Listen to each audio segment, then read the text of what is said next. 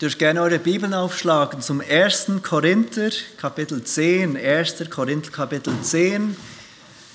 Wir kehren heute Morgen zurück zum zweiten Teil von diesem 1. Korinther 10, in dem Paulus Israel als ein Beispiel nimmt, ein negatives Beispiel und wir lesen die Verse 1 bis 13. Wir schauen uns heute Morgen aber vor allem die Verse 7 bis 12 an. 1. Korinther 10, ich lese ab Vers 1. Der Apostel Paulus schreibt an die Gemeinde in Korinth folgende Warnung. Ich will aber nicht, meine Brüder, dass ihr außer Acht lässt, dass unsere Väter alle unter der Wolke gewesen und alle durch das Meer hindurchgegangen sind. Sie wurden auch alle auf Mose getauft in der Wolke und im Meer. Und sie haben alle dieselbe geistliche Speise gegessen und alle denselben geistlichen Trank getrunken. Denn sie tranken aus einem geistlichen Felsen, der ihnen folgte, der Fels aber war Christus. Aber an der Mehrzahl von ihnen hatte Gott kein Wohlgefallen. Sie wurden nämlich in der Wüste niedergestreckt. Diese Dinge aber sind zum Vorbild für uns geschrieben, damit wir nicht nach dem Bösen begierig werden, so wie jene begierig waren. Werdet auch nicht Götzendiener, so wie etliche von ihnen, wie geschrieben steht, das Volk setzte sich nieder, um zu essen und zu trinken, und stand auf, um sich zu vergnügen. Lasst uns auch nicht Unzucht treiben, so wie etliche von ihnen Unzucht trieben. Und es fielen an einem Tag 23.000. Lasst uns auch nicht Christus versuchen, so wie auch etliche von ihnen ihn versuchten und von den Schlangen umgebracht wurden. Murrt auch nicht, so wie auch etliche von ihnen murrten und durch den Verderber umgebracht wurden. Alle diese Dinge aber, die jenen widerfuhren, sind Vorbilder. Und sie wurden zur Warnung für uns aufgeschrieben, auf die das Ende der Weltzeiten gekommen ist. Darum, wer meint, er stehe, der sehe zu, dass er nicht falle. Es hat euch bisher nur menschliche Versuchung betroffen, Gott aber ist treu. Er wird nicht zulassen, dass ihr über euer Vermögen versucht werdet, sondern er wird zugleich mit der Versuchung auch den Ausgang schaffen, so dass ihr sie ertragen könnt. Wir befinden uns mitten in dieser Warnung des Apostel Paulus, an die Gemeinde in Korinth und an uns heute Morgen. Diese Warnung haben wir gesehen im Vers 12. Darum, wer meint, er stehe, der sehe zu, dass er nicht falle. Paulus will uns diese Warnung näher bringen, indem er Israel als Beispiel nimmt, indem er die Geschichte des alttestamentlichen Israels in Erinnerung ruft und uns in Erinnerung ruft, was geschah mit diesen Menschen. Den Versen 1 bis 6 hat Paulus uns an diese großen Segnungen erinnert, die Israel widerfuhren. Diese Segnungen, die kein Volk vor Israel erfuhr. Sie waren gesegnet von diesem Gott wie kein anderes Volk vor ihnen. Der Apostel Paulus hat es aufgelistet in diesen ersten sechs Versen des Kapitels. Alle waren unter der Wolke. Alle wurden bewahrt und beschützt durch Gott. Alle gingen durchs Meer hindurch. Alle wurden auf Mose getauft. Alle aßen geistliche Speise. Alle tranken geistliche Speise, äh, geistlichen Trank. Und obwohl alle von ihnen, und Paulus betont dieses alle, indem er es fünfmal wiederholt, obwohl alle von ihnen Teil dieser Segnungen waren, sagt er im Vers 5, aber an der Mehrzahl von ihnen hatte Gott kein Wohlgefallen. Sie wurden nämlich in der Wüste niedergestreckt. Und weshalb, trotz des großen Segens, den sie erfuhren, waren sie nicht gehorsam. Sie wandten sich ab von Gott sie gaben sich erneut der Sünde hin. Vers 6, diese Dinge aber sind zum Vorbild für uns geschehen, damit wir nicht nach dem Bösen begierig werden, so wie jene begierig waren. Der Apostel Paulus kennt diese Versuchung, er kennt diese Herausforderung. Nur zu oft hat er schon gesehen, wie Menschen, die sich entschieden, Jesus nachzufolgen, aufgaben und sich der Sünde hingaben weil sie dachten, es ist gut mit ihnen, sie sind gerettet, ihnen kann nichts passieren. Und sie waren nicht vorbereitet auf diese Versuchungen. Um uns diese Warnung weiter einzuschärfen, macht Paulus jetzt weiter mit einer Auflistung der Sünden der Israeliten. In Versen 7 bis 11 listet er vier Dinge auf, Vier Sünden, die das Volk Gottes des alten Bundes charakterisierten. Und die auch uns heute als Warnung dienen, wenn wir diese vier Sünden erkennen. Und das Erste, was er sagt, und merkt, wie er jetzt plötzlich vom Alle der Segnungen zum Etliche von ihnen wechselt. Das betrifft nicht mehr alle von ihnen, aber etliche, viele von ihnen. Und das Erste, was er sagt im Vers 7, etliche waren Götzendiener. Und er fordert uns auf und warnt uns im Vers 7, werdet auch nicht Götzendiener, so wie etliche von ihnen, wie geschrieben steht. Das Volk setzte sich nieder, um zu essen und zu trinken und stand auf, um sich zu vergnügen. Ähnlich wie er es gemacht hat in diesen Segnungen, zitiert auch Paulus hier bei diesen Sündenstellen des Alten Testamentes, die wir uns heute Morgen anschauen wollen. Und ihr dürft gerne eure Bibeln aufschlagen zum 2. Petrus, äh, 2. Mose, Entschuldigung, 2. Mose 32. Und wir kommen dann wieder zurück zu unserem Text im 1. Korinther 10. Aber Paulus zitiert hier bei dieser ersten Warnung über den Götzendienst, diese Begebenheit im 2. Mose 32.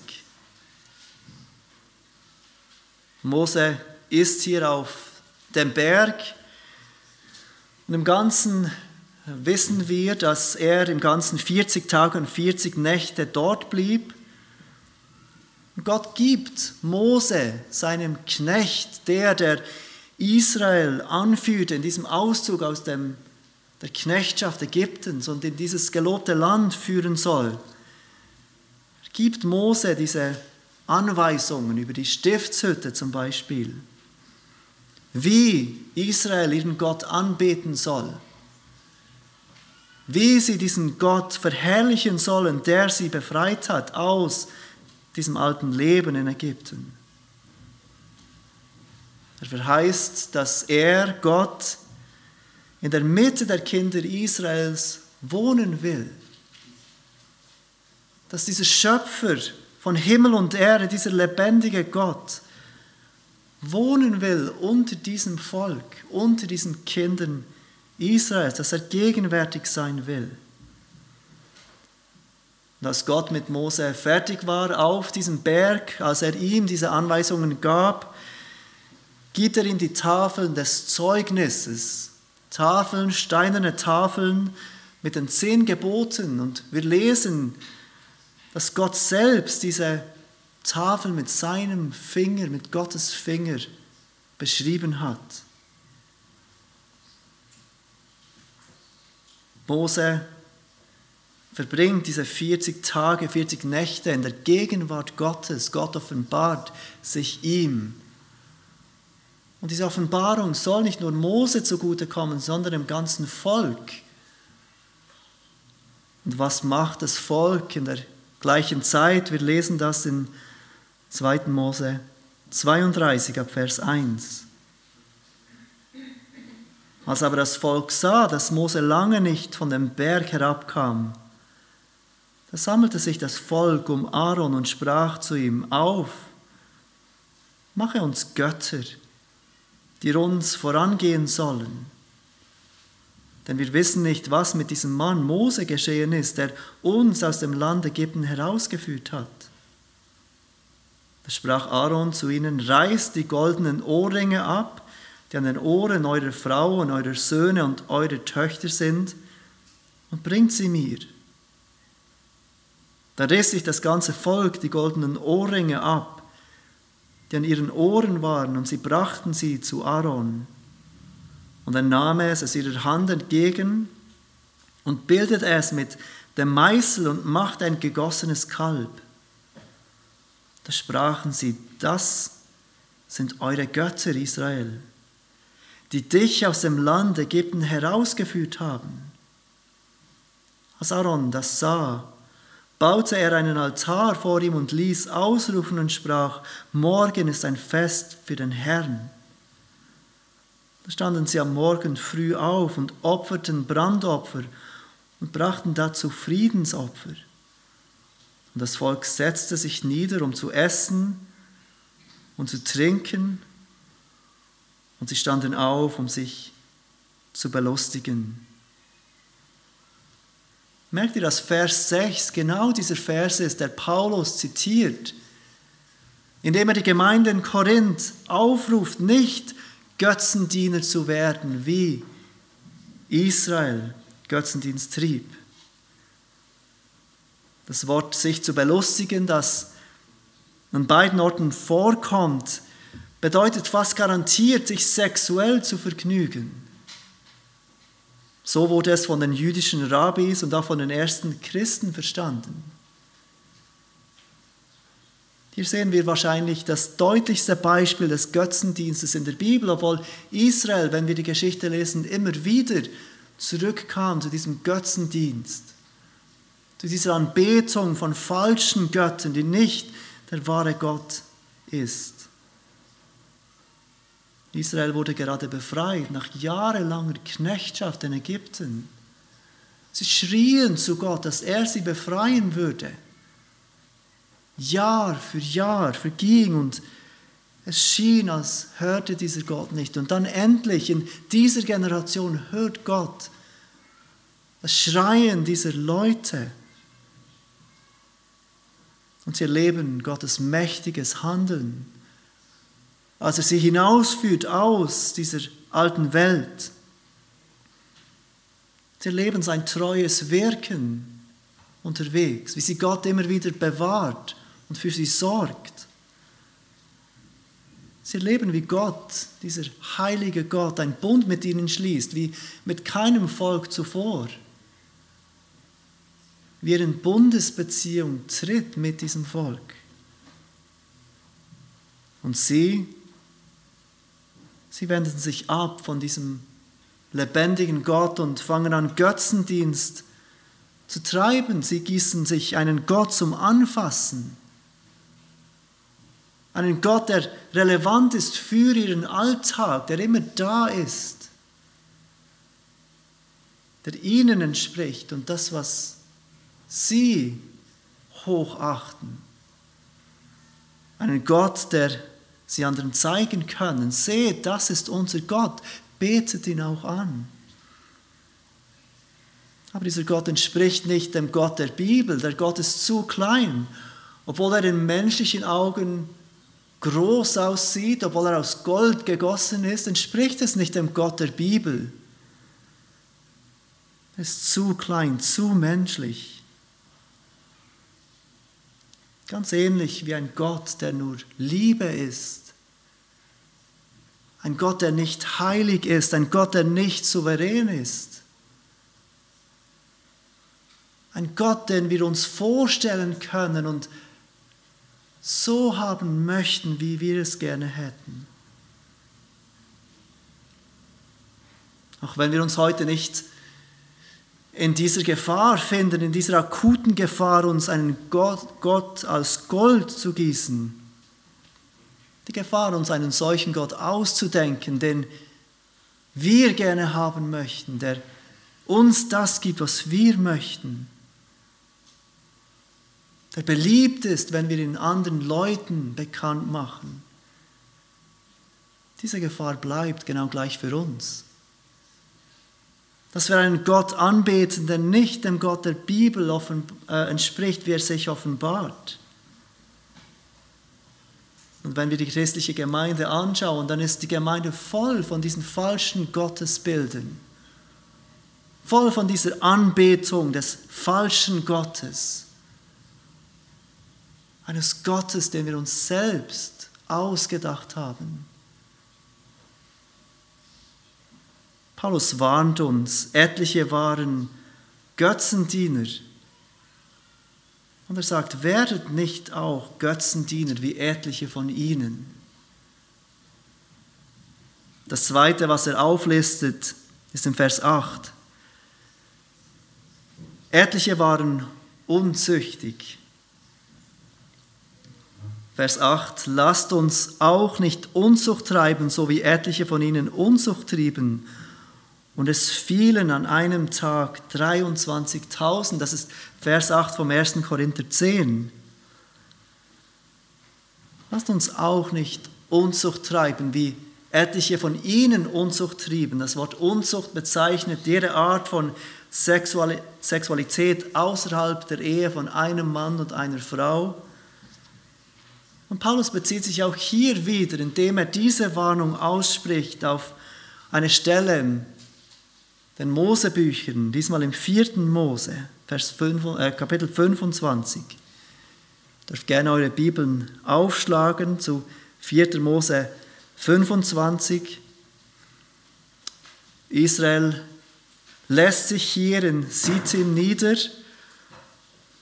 Und Vers 1 von 4. Mose 25 beschreibt, dass sie begingen, Unzucht zu treiben mit den Töchtern der Moabiter. Töchter, die nicht zu diesem Volk Israel gehören, zu nicht zum alttestamentlichen Volk Gottes gehören. Und diese Männer fangen an, sich Frauen zu nehmen von diesem Volk, Unzucht zu treiben mit ihnen. Ich kann mir gut vorstellen, wie einige der israelitischen Männer diese Beziehungen eingingen zu diesen Frauen und dachten, Gott wird das vielleicht brauchen, um diese Frauen zum wahren Gott zu bringen. Ich fange an, eine Beziehung anzufangen zu, diesen, zu einer nichtgläubigen Frau und Gott wird das brauchen als evangelistische Möglichkeit, dass diese Person zum Glauben und Vertrauen an diesen wahren Gott finden kann. Sie dachten, wir bleiben unserem Gott treu. Diese Frauen kommen dann zu unserem Glauben. Im Vers 2 lesen wir, wie diese moabitischen Frauen das Volk Israel zu den Opfern ihrer Götter einluden. Sie fingen sich an, mit diesen Frauen einzulassen. Diese Frauen fingen an, die israelitischen Männer zu den Opfern ihrer Götter einzuladen. Meine Familie feiert heute irgendein wichtiges Ereignis, komm doch auch. Ja, wir werden falschen Göttern, unseren Göttern opfern, aber du kannst ja immer noch an deinen Gott glauben. Aber dann passiert das, was eigentlich immer passiert, was normalerweise passiert, wenn sich ein Kind Gottes mit jemandem einlässt, der Gott nicht kennt. Vers 25 lesen wir, und das Volk aß mit ihnen und betete ihre Götter an. Die Beziehung zu diesen moabitischen Frauen führten dazu, dass die Israeliten die Frauen nicht zum Glauben an ihren Gott führten, sondern dass sie wegkamen von dem Glauben an ihren Gott, dass sie abfielen und anfingen, diesen falschen Göttern zu opfern. So wie es fast immer passiert, wenn Christen Freundschaft schließen mit der Welt. Und dann lesen wir im Vers 3 von 4. Mose 25. Und Israel begab sich unter das Joch des Baal Peor.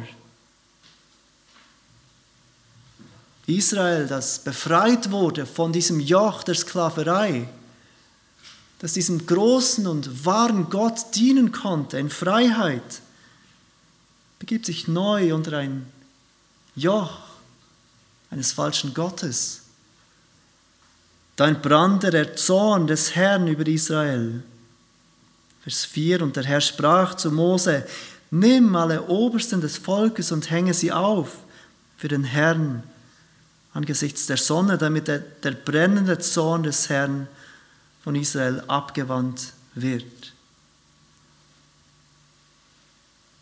Wir lesen weiter und sehen, wie Gott in seinem Zorn eine Plage sendet und an einem Tag sterben 23.000 Israeliten. Paulus braucht diese Geschichte, um uns zu warnen, klar zu sein in unseren Beziehungen, klar zu sein in unserer Beziehung zur Welt. Er sagt, etliche waren unzüchtig. Und er warnt uns, lasst uns nicht auch Unzucht treiben wie etliche von ihnen. Das dritte, was er sagt, etliche versuchten Christus, Vers 9 vom 1. Korinther 10. Lasst uns auch nicht Christus versuchen, so wie auch etliche von ihnen ihn versuchten und von der Schlange umgebracht wurden. Auch hier wieder erwähnt Paulus ein Ereignis aus dem vierten Buch Mose. Wir lesen von diesen Schlangen im vierten Mose 21, die Verse 4 bis 9. 4. Mose 21, 4. Da zogen sie vom Berg Hor weg auf dem Weg zum Roten Meer, um das Land der Edomiter zu umgehen. Aber das Volk wurde ungeduldig auf dem Weg. Kennst du diese Herausforderungen, der Israel hier war? Gott antwortet nicht so schnell, wie wir gerne hätten. Wir befinden uns in Schwierigkeiten, wir suchen Gottes Hilfe und er antwortet nicht gleich. Wir werden ungeduldig, wie Israel ungeduldig wurde. Vers 5 vom 1. Mose 21 schreibt, Mose weiter und das Volk redete gegen Gott und gegen Mose. Warum habt ihr uns aus Ägypten herausgeführt, damit wir in der Wüste sterben?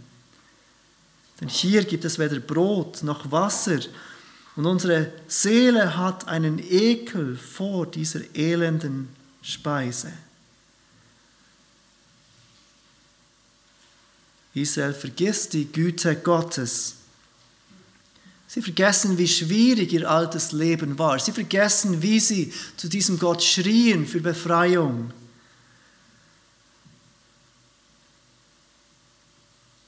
Sie vergessen, welche große Rettung Gott vollbracht, indem er sie aus diesem Land ausziehen ließ, aus Ägypten.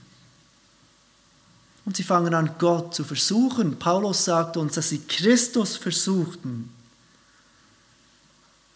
Und hört, wie Psalm 78 über diese Begebenheit spricht. Ich lese es euch vor, Psalm 28, Vers 10. Sie bewahrten den Bund Gottes nicht und weigerten sich, nach seinem Gesetz zu wandeln. Und sie vergaßen seine Taten und seine Wunder, die er sie hatte sehen lassen. Vor ihren Vätern hat er Wunder getan im Land Ägypten, im Gebiet des Zoan Er spaltete das Meer und führte sie hindurch und türmte die Wasser auf wie ein Damm. Er leitete sie bei Tag und mit einer Wolke und mit dem Licht eines Feuers durch die ganze Nacht. Er spaltete Felsen in der Wüste und tränkte sie mit großen Fluten. Er ließ Bäche aus dem Felsen hervorspringen und Wasser herabfließen in Strömen. Dennoch fuhren sie fort, gegen ihn zu sündigen und den Höchsten zu erzürnen in der Wüste. Und sie versuchten Gott in ihrem Herzen, indem sie Speise forderten für ihre Gelüste. Wenn wir diese Worte aus Psalm 78 lesen, dann wird uns bewusst und wir werden daran erinnert, Israel war keineswegs ohne zu essen, ohne Wasser, wie sie jetzt Gott vorwerfen und Mose vorwerfen. Gott sorgte treu für sie durch Manna vom Himmel, durch diese Wachteln, durch Wasser, aus, das aus Felsen kam. Aber Gott gab ihnen nicht das, was sie wollten, das, was sie,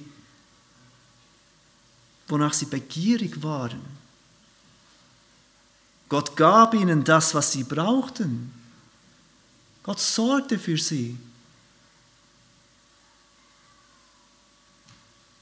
Aber Paulus erinnert uns und Psalm 78, Vers 18 erinnert uns, dass sie Gott versuchten in ihrem Herzen, indem sie Speise forderten für ihre Gelüste. Sie wollten sich ihre Lust erfüllen, weil sie ihre Lust nicht an Gott hatten. Sie hatten ihre Freude nicht an dem, was Gott für sie tat und wer Gott ist. Und sie fingen an, Christus zu versuchen, Gott zu versuchen, mit ihrer Undankbarkeit. Und im vierten Mose sehen wir weiter, was dann geschah und worauf Paulus in seinem Brief an die Korinther Bezug nimmt. 4. Mose 21,6 Da sandte der Herr Seraph-Schlangen unter das Volk, die bissen das Volk, sodass viel Volk in Israel starb. Etliche versuchten Christus und Gott sandte diese Schlangen, die diese Menschen beißen würden, das Gericht. Etliche versuchten Christus, erinnert uns Paulus, und er sagt, lasst uns nicht auch Christus versuchen wie etliche von ihnen. Das vierte, was er auflistet, Paulus in seinem Brief an die Korinther, ist in Vers 10, 1. Korinther 10, Vers 10. Murrt auch nicht, so wie auch etliche von ihnen murrten und durch den Verderber umgebracht wurden.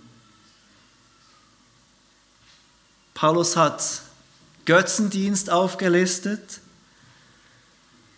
er hat Unzucht aufgelistet, er hat Christus zu versuchen, Gott zu versuchen, aufgelistet. Und jetzt erwähnt er Murren. Wahrscheinlich erscheint uns diese Sünde des Murren, diejenige Sünde von diesen vier, die uns am wenigsten ins Auge sticht. Murren das Wort beschreibt etwas, das man mit einem tiefen Ton sagt, mit leiser Stimme, wenn man unzufrieden ist, mit brummender Stimme Ausdruck davon gibt.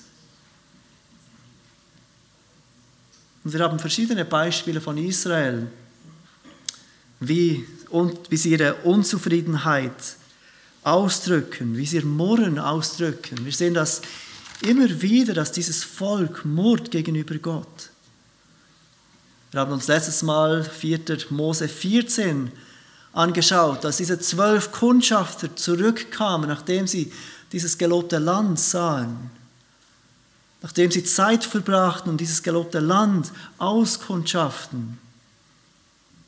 Und wir haben gesehen, wie zehn von diesen, Fall, von diesen Kundschaftern kommen und keinen positiven Bescheid bringen. Das Land ist zu schwierig, sagen sie, um es einzunehmen. Gott hat uns zwar gerade befreit von dieser ägyptischen Armee. Wir haben gesehen, wie dieses Meer geteilt hat. Wir haben gesehen, wie diese starke ägyptische Armee im Meer versunken wurde. Aber nein, diese Menschen sind zu stark. Diese Krieger sind zu groß, diese Städte sind zu fest. Und was tut das Volk? Das Volk fängt an zu murren. Sie fangen an, ihren, ihre Unzufriedenheit auszudrücken. Wären wir doch nur in Ägypten geblieben, sagen sie. Wären wir doch nur in Ägypten gestorben. Oder wären wir doch nur in der Wüste umgekommen. Wären doch nur diese Umstände anders, dann könnte ich zufrieden sein. auch an dieser Stelle, auch an anderen Stellen, murrte Israel. Ein Ausleger beschreibt, dass das Murren der Israeliten eigentlich diesen ganzen Weg von Ägypten bis zum gelobten Land charakterisiert. Dass dieses Murren immer wieder kommt und immer wieder auftaucht. Paulus schreibt, etliche wurden wegen ihres Murrens durch den Verderber umgebracht. Diese Sünde, die uns so klein erscheint, erscheint Gott nicht so klein, dieses Murren. Etliche wurden durch den Verderber umgebracht, schreibt Paulus. Der Verderber ist dieser Todesengel, wir lesen von ihm im, im, im 2. Mose 12, dieser Todesengel, der kommt in der, der zehnten Plage und alle Erstgeburt umbringt. Und offenbar brauchte Gott diesen Todesengel auch an anderen Stellen, um Gericht auszuüben über sein murrendes Volk. Paulus weist uns an, murrt auch nicht. In Philipper 2, Vers 14 schreibt er, tut alles ohne Murren und Bedenken, damit ihr unsträflich und lauter seid, untadelige Kinder Gottes inmitten eines verdrehten und verkehrten Geschlechts, unter welchem ihr leuchtet als Lichter in der Welt. Murren kommt so natürlich aus unserem Herzen, und Paulus beschreibt hier in diesem Vers in Philipper 2, dass dieses Murren so natürlich für uns ist. Und so einfach murren wir mit anderen Leuten um uns herum, die murren und unzufrieden sind. Und so normal ist es zu murren, dass Paulus sagt, dass wir als Lichter leuchten in einer dunklen Welt, wenn wir nicht murren wenn wir bekannt dafür sind, dass wir nicht unzufrieden sind und murren über die Umstände. Und ich weiß nicht, wie es euch geht, wenn wir an die Pandemie denken und all diese Auflagen. Sind wir als Christen bekannt geworden als Leute, die nicht murren? die die Umstände annehmen und Gott loben, trotz der Umstände. Mut auch nicht, sagt Paulus, wie jene murrten, wie etliche murrten und durch den Verderber umkamen. Vers 11 vom 1. Korinther 10 wiederholt Paulus, was er bereits im Vers 6 geschrieben hat, warum er all diese Dinge aufführt, warum er uns diese Sünden der Israeliten vor Augen führt. Er sagt im Vers 11, all diese Dinge aber, die jenen widerfuhren, sind Vorbilder. Sie wurden uns zur Warnung aufgeschrieben, auf die das Ende der Weltzeiten gekommen ist. All diese Dinge, die er uns in Erinnerung ruft, all diese Sünden und die Gerichte, die kamen über diese Sünden, wurden uns geschrieben, damit sie ein warnendes Beispiel sind für uns. Seht, wie er uns beschreibt, auf die, die das Ende der Weltzeiten gekommen ist. Und das ist die Gemeinde, die, die das Ende der Weltzeiten, auf die, die das Ende der Weltzeiten gekommen ist, sind wir, die Gemeinde. Seit dem ersten Kommen von Jesus Christus befinden wir uns in dieser letzten Zeit, in diesem Ende der Weltzeiten. Heilsgeschichtlich gesehen erwarten wir nichts anderes als die Wiederkunft von Jesus, das Neumachen von Himmel und Erde, das Gericht, das kommen wird über die Erde. Und all diese Dinge, die im Alten Testament aufgeschrieben wurden, an die Paulus uns hier erinnert, wurden aufgeschrieben als Vorbilder, als Warnung für uns, damit wir nicht Gottes Güte in unserem Leben anschauen und denken, mir kann nichts passieren. Ich bin stark in meinem Glauben. Ich habe die richtige Theologie. Gott ist ja sowieso gnädig, um uns ständig in Erinnerung zu rufen, wir brauchen Gottes Hilfe und Kraft jeden Morgen in unserem Leben.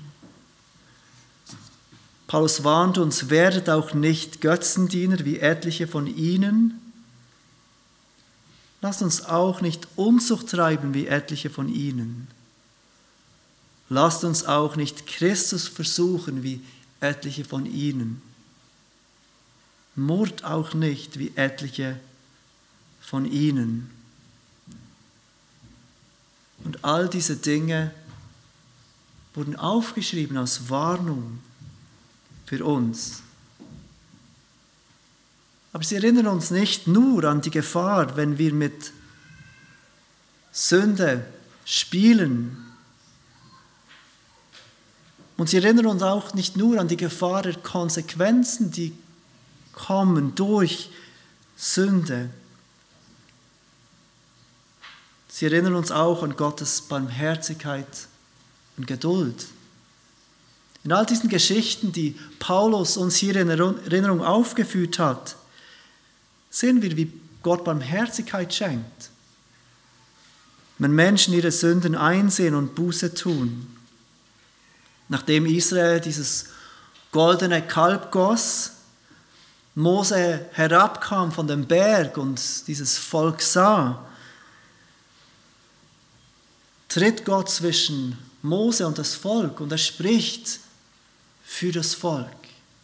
Er bittet Gott, seinen Zorn abzuwenden von diesem Volk. Und was sehen wir? Gott wendet seinen Zorn ab. Als Israel im 4. Mose 21, zuerst im 4. Mose 25, als sie diese Unzucht treiben, sehen wir, wie Gott Gnade schenkt wegen Pineas, eines Mannes, der Eifer zeigt für Gott. Und Gott sagt, wegen dem Eifer dieses Mannes lasse ich ab von meinem Zorn und schenke Barmherzigkeit. Als Israel im 4. Mose 21 Gott versucht und diese Schlangen kommen und diese Israeliten töten, erkennt das Volk ihre Sünde und sie bekennen ihre Sünde. Und wir sehen, wie Mose bittet für das Volk, wie Mose wieder zwischen das Volk und zwischen Gott kommt und Fürsprache tut und um Barmherzigkeit bittet. Gott in seiner Gnade weist Mose an, diese Schlange aus Erz zu machen und jeder, der seinen Blick erhebt und auf diese Schlange blickt, wird verschont vom Tod und ihm wird Leben geschenkt. Und auch als das Volk Gottes murrte in diesem 4. Mose 14 sehen wir, wie Mose bittet für das Volk und wie Gott erneut Barmherzigkeit schenkt. Obwohl er Gericht bringen könnte, obwohl er seinem Zorn freien Lauf lassen könnte. Und all diese Dinge, die aufgeschrieben wurden, ja, sie erinnern uns an das, was passiert, wenn wir mit Sünde spielen. Wenn wir vergessen, dass es Gottes Gnade ist, die wir brauchen jeden Tag dass wir Gottes Barmherzigkeit nicht verdient haben. Aber sie erinnern uns auch, dass Gott gnädig ist. Wenn wir unsere Sünde bekennen und davon umkehren. Sie erinnern uns daran, dass es nicht zu spät ist und dass wir einen Fürsprecher brauchen, der für uns Fürsprache einlegt bei diesem heiligen Gott. Und ich schließe mit 1. Johannes 2, Vers 1, der uns daran erinnert, dass nicht Mose unser Fürsprecher ist, dass nicht Pineas der ist, der voll Eifer kämpft, damit uns Gnade widerfährt, sondern dass es Jesus Christus ist, der für uns eintritt, der für uns zwischen uns kommt, damit wir, wenn wir unsere Sünden bekennen und davon umkehren und unser Vertrauen auf ihn stützen, dass wir Gnade erleben dürfen. 1. Johannes 2, Vers 1. Meine Kinder, dies schreibe ich euch, damit ihr nicht sündigt. Und wenn jemand sündigt, so haben wir einen, Freisp einen Fürsprecher bei dem Vater, Jesus Christus, den Gerechten. Lasst uns beten.